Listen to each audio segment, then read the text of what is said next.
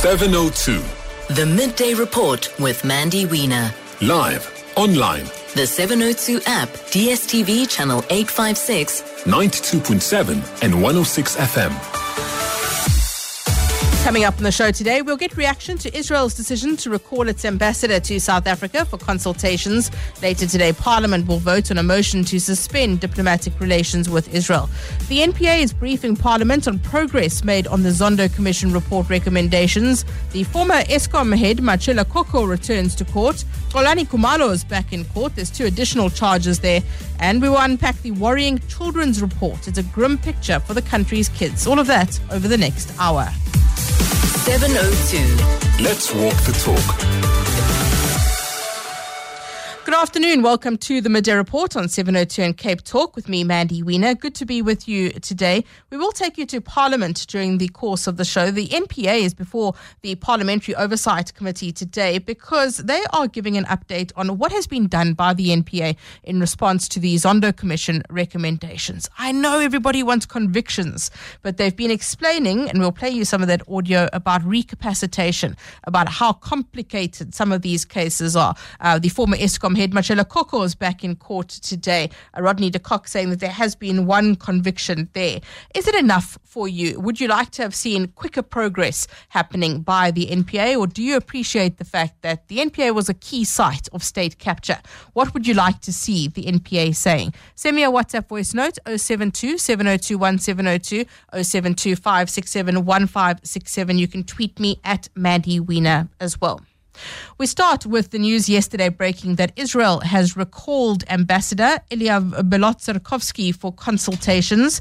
And uh, that, uh, it seems, is very much a direct response to the fact that the South African government has also announced that it's recalling all of its diplomats from its embassy in Tel Aviv. And it has issued a demarche as well uh, to Belotserkovsky. All of this against the backdrop of the fact that later today in Parliament there is going to be a vote on whether or not South Africa should suspend diplomatic relations with Israel. So that's going to be happening at around five o'clock today. The EFF has put forward that motion calling on the government to close the Israeli embassy in South Africa and suspend all diplomatic relations with Israel. It does look as though the ANC is going to support that motion in principle. Of course, there are implications for this. Uh, for example, uh, whether or not uh, we will still have an embassy uh, in Jerusalem that would be available to, to those who are in uh, Gaza as well. But let's speak to Snawo Tambo, who is the EFF national spokesperson, about this. Snawo, good afternoon to you. Thank you very much for your time. The EFF has put forward this motion. There was a mini debate last week. What are you calling for? Look, uh, thank you, Mandy, and greetings to your listeners. The EFF is essentially calling for the complete closure of the Israeli embassy until uh, Israel agrees to, number one, a ceasefire and the bombardment and ethnic cleansing that is currently going on in Gaza against the Palestinian people. We're calling for them to abide by the United Nations laws with regards to their continued annexation of Palestinian people's land. And those are the conditions that will uh, ever result in us having any conversation with Israel having a diplomatic presence in South Africa and South Africa having a diplomatic presence in Israel. So we're calling for that complete removal. So the self-inflicted removal uh, or consensus reached Israel to remove themselves from South Africa for consultation due to what they call the comments by South Africans recent times that they deem are hostile uh, is good riddance to bad rubbish in our understanding, and it's not going to deter us.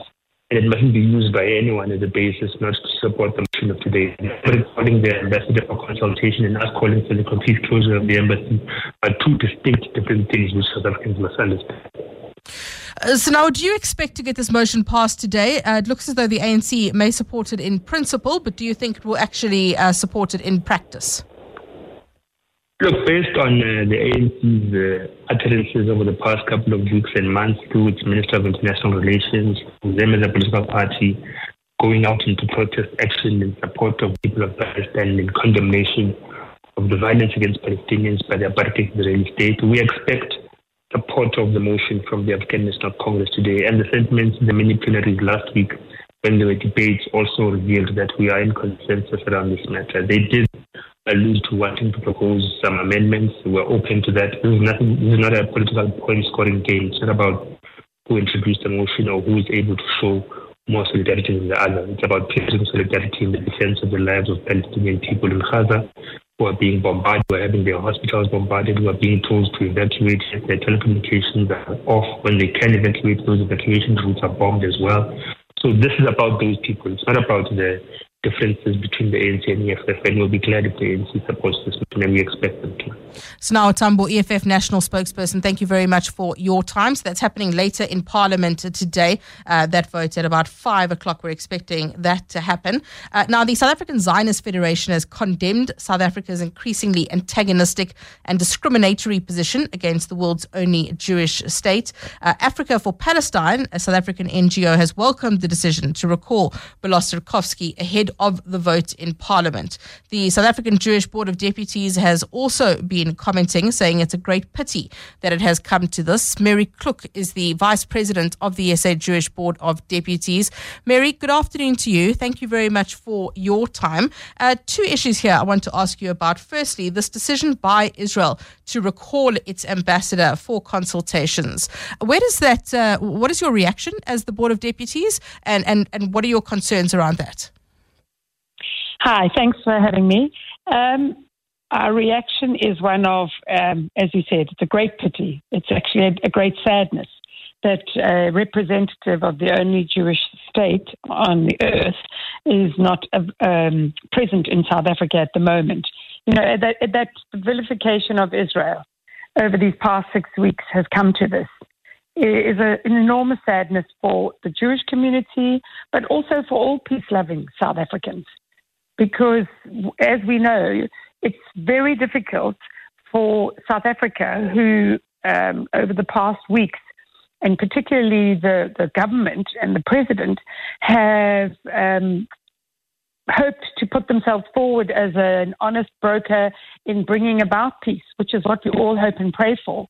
And it becomes very difficult when there are a, a diplomatic relationship is at this rock bottom state later today, uh, as I mentioned, there is going to be a vote in Parliament. We spoke to the EFF that has put forward a, a, motion calling upon the government to close the Israeli embassy in South Africa and suspend all diplomatic relations with Israel. Where would that leave the uh, the Jewish community in South Africa? And and what is your concerns if this motion is voted through?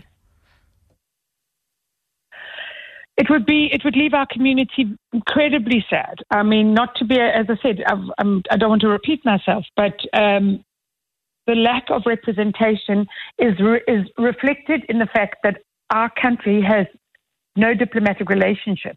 If this gets, you know, goes even further with the only Jewish state. And that's problematic for many reasons. And the motion that's being proposed, and I did hear your earlier guest the, the, the, I want to make two points. The first one is if there is no diplomatic relationship, it kind of flies in the face of everything that we have hoped and dreamed and believed of in, uh, uh as South Africans for the last 30 years. God knows we've got a lot of things wrong in this country, and but one thing we've been brilliant at is the transition to our magnificent democracy was only possible through dialogue and communication. And we have, as a country, and the leadership of our country, have made it abundantly clear that at all times we need to be in communication with everybody. In, there is no way that we can make peace with our enemies, with our friends. We cannot in any way cut ourselves off from being a partner and, and in communication um, even in times of enormous difficulty. Mm. And cutting off any relationship in, with the only Jewish state that is in this incredibly complex um, conflict at the moment. Just, it just flies in the face of that narrative that we have believed right. to be our, our greatest export. The other point that I want to make is I heard your earlier guest making a disgusting comment, and I think it was went along the good riddance or something equally un, un, unattractive. Uh, do you know where that leads us? And I want to make reference to a post that is doing the rounds on social media today, where the former mayor of Johannesburg, Thapelo Amad, made a post and he's, he's photographed with this enormous automatic weapon um, that looks bigger than he is and taller than he is, saying, We stand with Hamas, we, and Hamas stands with us calling for violence.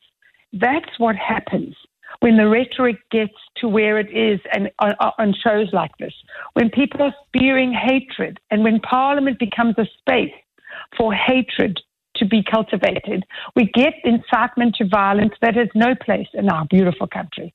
Mary, thank you very much. Mary Kluk is the Vice President of the SA Jewish Board of Deputies, responding there to the motion in Parliament later today. As I said, that's going to be happening later. The EFF putting forward that motion, calling upon the government to close the Israeli embassy in South Africa. Lindsay Dentlinger, EWN reporter, uh, will be reporting on that later. At the moment, she is in Parliament reporting on that NPA briefing I told you about. So I'm going to ask her about both of those things. Lindsay, firstly, uh, we are talking about the fact that this vote is going to happen later today. There was a, a mini debate last week. Uh, so what can we expect to happen later today?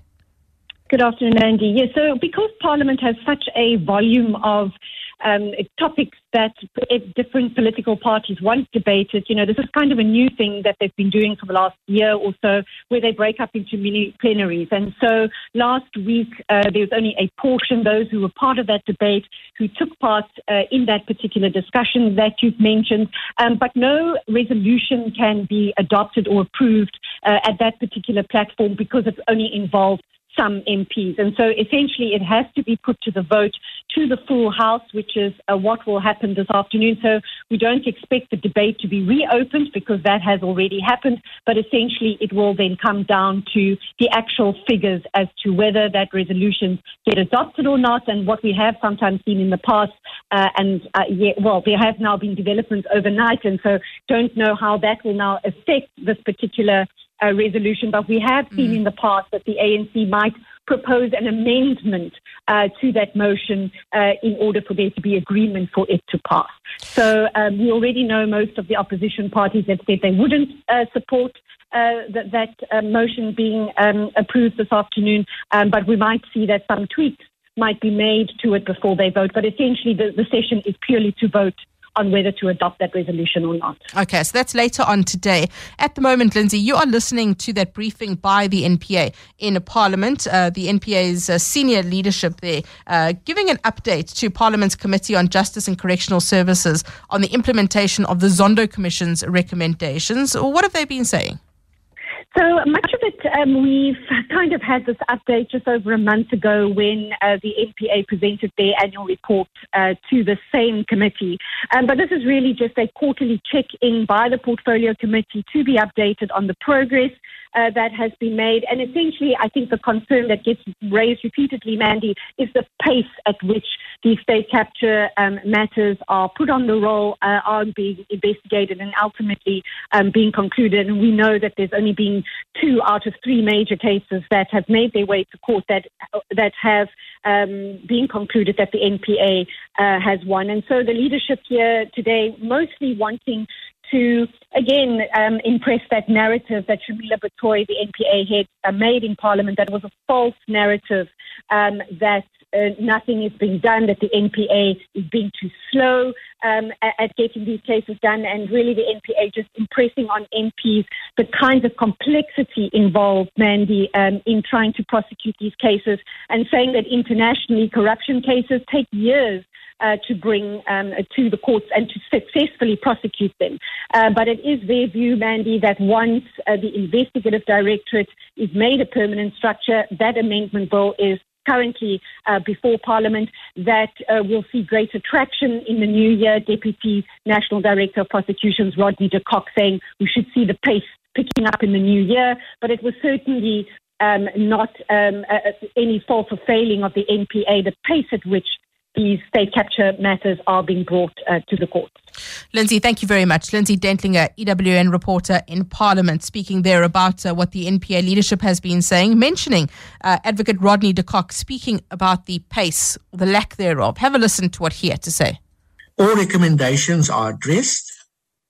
Currently, we finalized two recommendations with a conviction. Uh, there was one matter in which uh, insufficient evidence was found. Um, some of the challenges uh, we have mentioned before uh, relates to uh, limited capacity. Our capacity within uh, the investigating directorate particularly needs to be enhanced. And we hope that uh, with the creation of a permanent ID, we'll quickly be able to move uh, to create that permanent capacity within uh, within the investigating directorate. The other challenge uh, that the committee is is well aware of relates to the congestion on our court rolls and the fact that when we bring any complex case to our courts, we have to compete with the existing court rolls and the existing cases. And we know that every case in our country, every case on a court roll is an important case. And so, and so it is always a challenge for us to get sufficient time to do these trials. We are concerned that some of these trials are being allocated late into 2024. And we think that there is some engagement that we need to do on this question through the committee, uh, through uh, the office of the minister, and through the office of the chief justice. So on the question of trial dates and the time that is made available by the judiciary for us to do this work, it is something going forward in the new year that we'll have to think about very carefully to ensure that when we enroll cases, that we are able to get these cases finalized speedily. So we'll have to do some more work in that regard. Advocate Rodney de Kock there from the NPA uh, speaking about the pace, uh, the court roll, how long it takes. The Deputy Director of the NPA, Advocate Anton du Plessis, has also been talking about the recapacitation of the NPA, which, as I mentioned, was one of the key sites of, of state capture and what's been done to rebuild. Have a listen. Bringing these matters to court um, that can be very problematic. And we have to act, as you know, without fear, favor, or prejudice and be perceived to be doing so. And these cases do take time. On what's being done to, to rebuild the NPA, I think it's also important to recognize that while the focus of much of the media attention and indeed this session before the committee is about state capture matters, that is a, a drop in the ocean in the context of what the NPA deals with on an annual basis. We live in one of the most violent crime uh, conflict uh, crime ridden countries in the world, and the NPA deals with about 650,000 very serious criminal matters on its roll every single year, and it does so quite well if you look at our conviction rates. Um, and that doesn't happen by default. Um, there is a lot of work that's gone into making sure the NPA can deliver on its mandate. And if you look at our overall performance, despite challenges along the way, in the last couple of years, we've significantly improved. So, what has been done to build the NPA, rebuild the NPA, as the Honourable Breytenbach says? Well, first, we must recognize that it took almost 10 years to bring the NPA to the position it was in. We had great people left in the NPA, but the leadership was decimated, the morale was decimated. There'd be no recruitment, no appointment, no training. The structures were in disarray. And the national director started in, in 2019 uh, and a year later, COVID hit. So if you really look at the rebuilding time, we are looking at about two and a half years when the NPA's full leadership was appointed. And I think that's a significant step towards rebuilding. We appointed several uh, DPPs across our provinces, many of most of them women. We appointed the top leadership of the NPA, because remember the national director started with basically having to rebuild its leadership team. That's Deputy Director of the NPA, Advocate Anton du Plessis, explaining what's been going on in terms of rebuilding. Is that enough for you? Does it suffice? Do you have appreciation of the fact that this was an organization that was hollowed out, eviscerated, or would you have liked to see prosecutions moving much faster? What's up, Mandy on 072 702 1702. Hello, Mandy. Um, just listened to this lady from the SA Jewish Board of Deputies uh, I'm just glad Israel recalled their ambassador. And I'm also saying good riddance. I don't know what's disgusting about saying good riddance. Um, the ambassador has been recalled. Also, Mandy, the South African Jewish Board of Deputies must not act like they are the Jewish voice in South Africa. So they should um, stop pretending to speak for all Jewish people in this country. And they are the ones who are disgusting. In fact, it's Guy Katlo. Hi, Mandy. John from Jamestown. I totally agree with Israel. Who wants to be in South Africa? Who wants to deal with a corrupt, failed state, a government in, incompetent thieves? Please, Israel does not need South Africa. 702. The Midday Report with Mandy Wiener. Let's walk the talk. So, yesterday, the EFF walked out of its disciplinary processes before the Powers and Privileges Committee. This is all to do with uh, uh, the charges being brought against the leadership of the EFF around the State of the Nation address. So, what happens now? The hearings were expected to continue today. Babalo Ndenze, EWN reporter, joining us. Uh, Babalo, good afternoon to you. What has happened today? Uh, yes, indeed, when the hearings are continuing today or have started. And so they're moving ahead and they will also be sitting tomorrow again. And so things are moving along smoothly despite the EFF or those six EFF MPs not being part of the proceedings, as well as their, their legal team, which is, is headed by Advocate Tembeka Toby, who was also instructed by Julius Malema to leave the venue yesterday. Um, the EFF MPs were all appearing virtually and only their legal teams were there physically, Mandy. So they, they had to walk out of that meeting, but it continues today um, with Advocate Anton Katz, the initiator in the hearings, or, you know, the prosecutor, to put it more simply, um, you know, leading, giving closing submissions or closing arguments today. And he also read out a letter by the EFF or the EFF's lawyers that was sent to the state attorney where the EFF is now requesting, you know, to make written submissions on the merits of the case. And he says that, you know, them walking out yesterday basically makes this quite unlikely to happen because had they not walked out, maybe this could have been considered, but they walked out yesterday. So they're moving ahead with the proceedings. And members are really putting questions to Anton Katz about, you know, possible sanctions or what are the appropriate sanctions that these EFF MPs could be, you know, slapped with. Um, they are charged with contempt of parliament you know, under the, the Powers and Privileges Act. And, you know, um, Anton Katz says they violated the dignity of the State of the Nation address and the joint sitting. And they didn't take mm. such a, you know, a sitting seriously. And a message needs to be sent that SONA is a very serious and constitutional event. And one of these appropriate sanctions, um, to quote Anton Katz, is that they miss next year's SONA in 2024, that they not attend, they, they be barred from attending, you know, and also maybe possibly suspend them with no remuneration or no salary for a certain period, or also not take part in parliamentary activities, you know, for up to 30 days. So these are some of the sanctions that are being bandied about or being considered by the committee. And so the the committee would have to be satisfied, you know, um, by the two issues that are at stake really. And in order to, to impose the sanction, they obviously will have to be found guilty. So that's where they are at the moment, Mandy, and they've just broken up now to, to be able to attend the sitting that's happening in the National Assembly in a couple of hours. But the, the, the actual inquiry the disciplinary hearing is continuing um, with, with no problems, Mandy. Okay. So yesterday there was some consternation from the EFF around the role of, of Anton Katz SC as, as you call it, the initiator. That's the, the official title that he has. Has that now been resolved because he is continuing? Or what is the concern there? Yes, um, Julius quite angrily, you know, um, you know, raised his, his concerns over Anton Katz um, being the initiator in the disciplinary hearings. But he's, you know, you called him all sorts of names, um, you know, some, some, you know, racially charged names during the committee meeting. And he says he also represented the DA and, you know, he labels him a DA lawyer. And so he says, you know, that's one of the reasons that they don't want to be part of this process because of Anton Katz's history or his legal defense history representing some of their opponents in the past.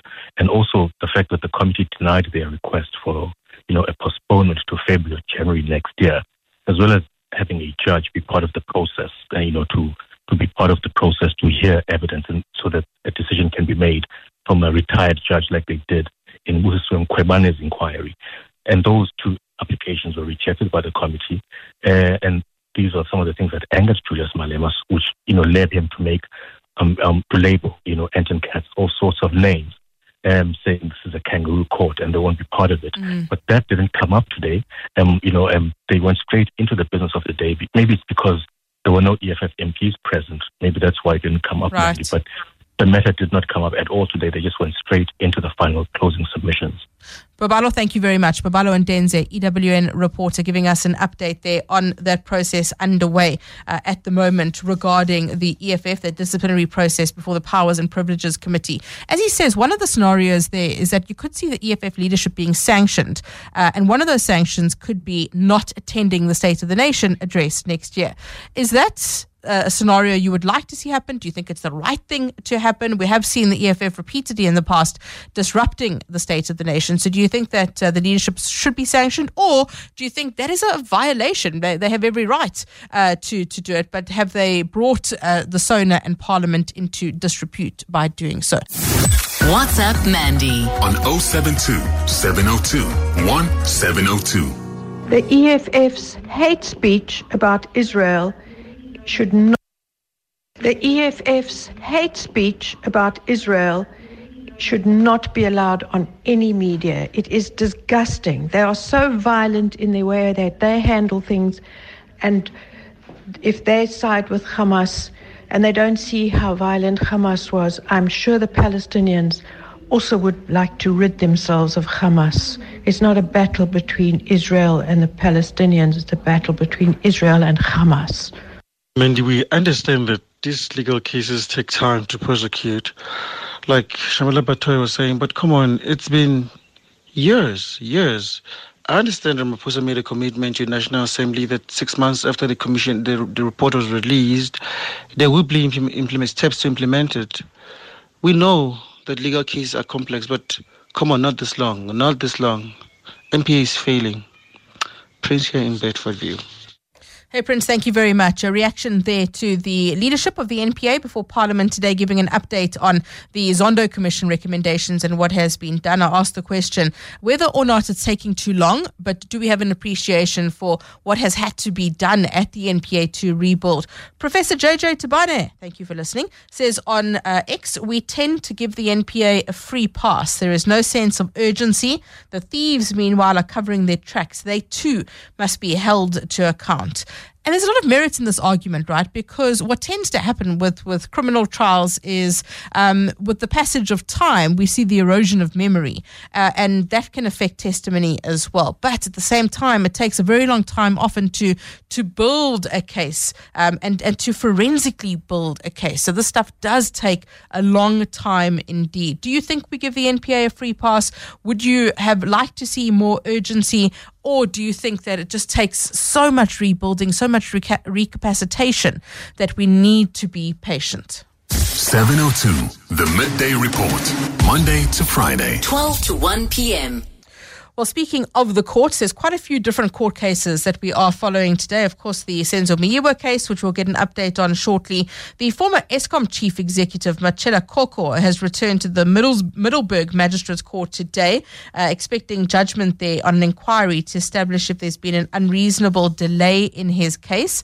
Uh, and then also Xolani Khumalo, the former presenter of the popular drug busting show Sizokuthola, back in court for his murder trial today. So we're going to bring you an update on all of those court cases. We will start with Senzo Meyiwa. Kgomotso Modise, EWN reporter, is there for us. Kgomotso, good afternoon to you. What's happening in that courtroom? Good afternoon, Mandy. Well, we have one of the investigators, Sergeant Batho Mogola, back on the witness stand. She was pivotal in the arrest of um, the second accused, so that is Bongani Danzi, as well as the first accused, Mugo Kulela She's been detailing what happened on the day and really what the court um, has been trying to establish now uh, is really just comparing the testimony uh, from uh, Sergeant Busmuzi Mukhane, who was on the witness stand last week. And, uh, you know, uh, the uh, um, advocate George Baloyi, that's the state prosecutor, has really been comparing a lot of what Mukhane said in terms of uh, the alleged assaults that were put to him, as well as the different locations that the accused insists they were assaulted and suffocated in order to coerce them to testify. It's been a really slow day today in the court, Mandy, as uh, we had a bit of a delay earlier on with uh, the recording devices in court not working.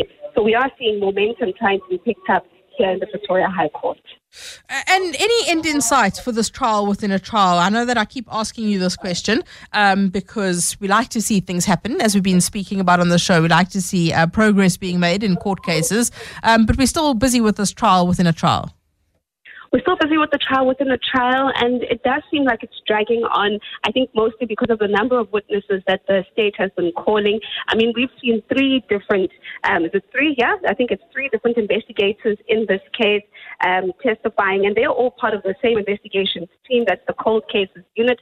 We're still waiting for Brigadier Gininda, who's the, the main investigator in this case, to take the stand as well. And so it does sound very repetitive because many of them were in the same places at the same time. However, the state believes it's important that this evidence is led so that we can see whether the stories can be corroborated or the versions can be corroborated from each of the witnesses. And Kgomotso, before I let you go, I have to say congratulations because uh, you won a Vodacom Regional Journalist of the Year award for, for breaking news for a crossing that you did on the show. Yes, it was a, a crossing that I did with you, Mandy, uh, on the arrest of Thabo Bester and Dr. Nandipha Magudumana. Um, a very dramatic day on that day, and I'm, I'm really glad that we could we could win that award.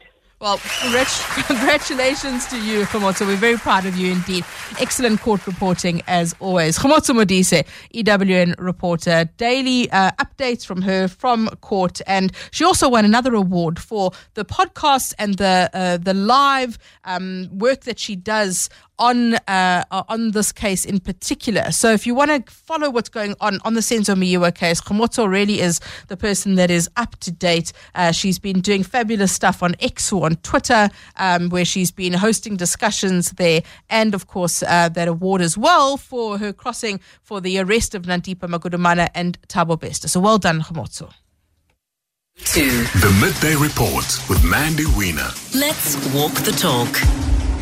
So, as I mentioned, one of the other court cases we're following is the court appearance today of Xolani Khumalo, the former presenter of the popular drug busting show Sizok'thola, back in court for his murder trial. That court is due to determine whether the case will be transferred to a high court for trial. Thabiso Goba, EWN reporter, is in that courtroom for us. Thabiso, good afternoon to you. What's happening there today? Good afternoon, Mandy. Well, it was a very short, uh, was a very brief appearance, but um, sort of very revealing.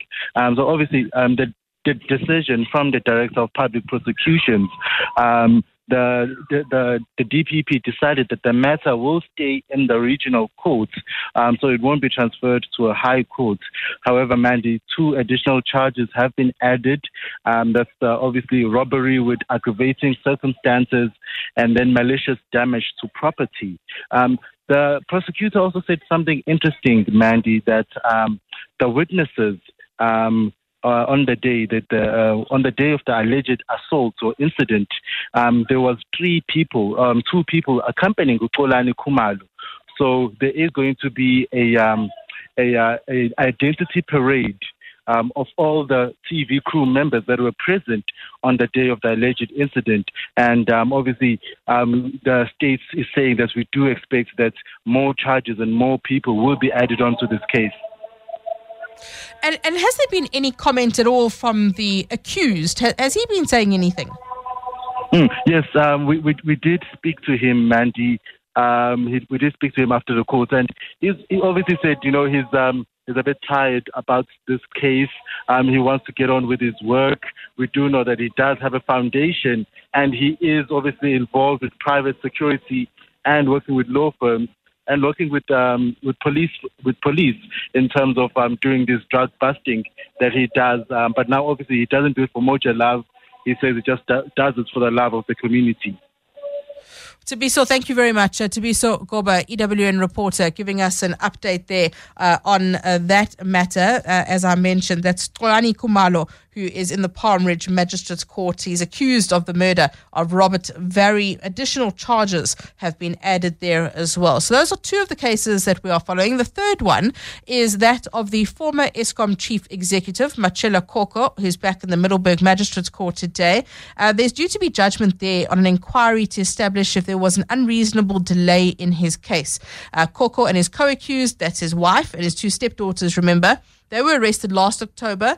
Uh, they faced charges of fraud, corruption, money laundering, all of that to do with millions of rands worth of contracts for work at the Kusile power station that went to companies linked to Koko's friends and family.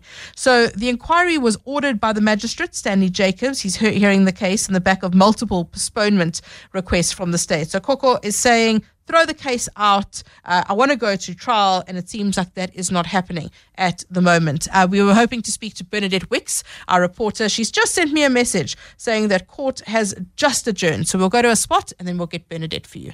And now it's back to Mandy Wiener on the Midday Report. This is 702. Let's walk the talk. 1249 on the midday report. As I said, we're going to go straight to Bernadette Wicks, uh, who has just stepped out of that courtroom in which former Eskom Chief Executive Matshela Koko uh, has been appearing in the Middelburg Magistrates Court. Bernadette, thank you very much uh, for joining us. So we do have some judgment. What has just happened there? Um, well, the judgment is still ongoing. It is still being handed down, but we are actually going to um, go into load shedding shortly, somewhat ironically. Um, and because of that, they've just broken quickly to change over to a portable machine. But essentially, the judgment that's being handed down today comes on the back of um, an inquiry to establish whether or not the case has suffered unreasonable delays. And if the court finds that it has, then there are various avenues open to it. One of those avenues is to strike the matter from the roll. And we know that it's been over a year now and the case still isn't at trial. So that's really the genesis of, of where we're at. What is the NPA's argument for not going to trial on this matter? Well, the NPA's position is that um, it's it's pretty much 99% complete in terms of the investigations, um, and that there are various statements outstanding. But one of the one of the reasons for this, or one of the reasons for the delays that it's put up, is that the that the ID is under resourced. And we did just hear from the magistrate who, who's presiding over the matter at the moment, Magistrate Stanley Jacobs, um, that while they, they can make this argument, the court needs evidence, and he doesn't believe that enough evidence has actually been put forward. They need to take the court into their confidence and explain why they're under resourced. So Matshela Koko effectively saying, strike the case because either we need to go to trial or my rights are being denied here. Absolutely, that's exactly that's exactly where they're at. Um, we obviously have no idea which which way the court is going to rule at this stage. It's been quite a lengthy judgment so far, um, but but you know it is it is worth noting that the court has so far emphasised things like the accused fair trial rights and um, like the need to to conclude a trial uh, quickly and timeously. Bernadette, thank you very much. Uh, Bernadette Wicks, EWN reporter, who's just stepped out of the Middelburg Magistrates Court. Now, there are some ironies here, right? As Bernadette pointed out. The first one is the court's about to go into load shedding. And now we all know wh- why we're in load shedding and how we reached this point. So there's some irony there. The fact that all of this has to do with uh, tenders from Eskom and the work of the Kusile power station. The other one, of course, is the fact that we've just been speaking about the NPA that's currently before Parliament. And they've been speaking about capacitation of the investigating directorate. And it will be a huge blow to the NPA if this court matter is struck from the roll. I think it will really be a blow because it's been significant the fact that they've brought these charges against Matshela Koko. And if he wins this and if the judgment does go in his favor, I think it's really, really going to be a significant blow to the NPA. What's up, Mandy on 072 702 1702. Hi, Mindy. Isn't that the NPA should be utilizing the state capture report as a reference? So I don't think that the investigation should be difficult for the NPA. Thanks, David. Mandy Herman here.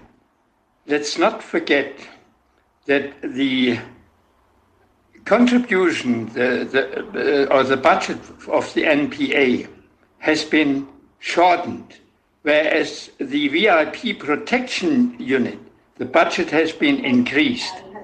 So we are having our priorities wrong here.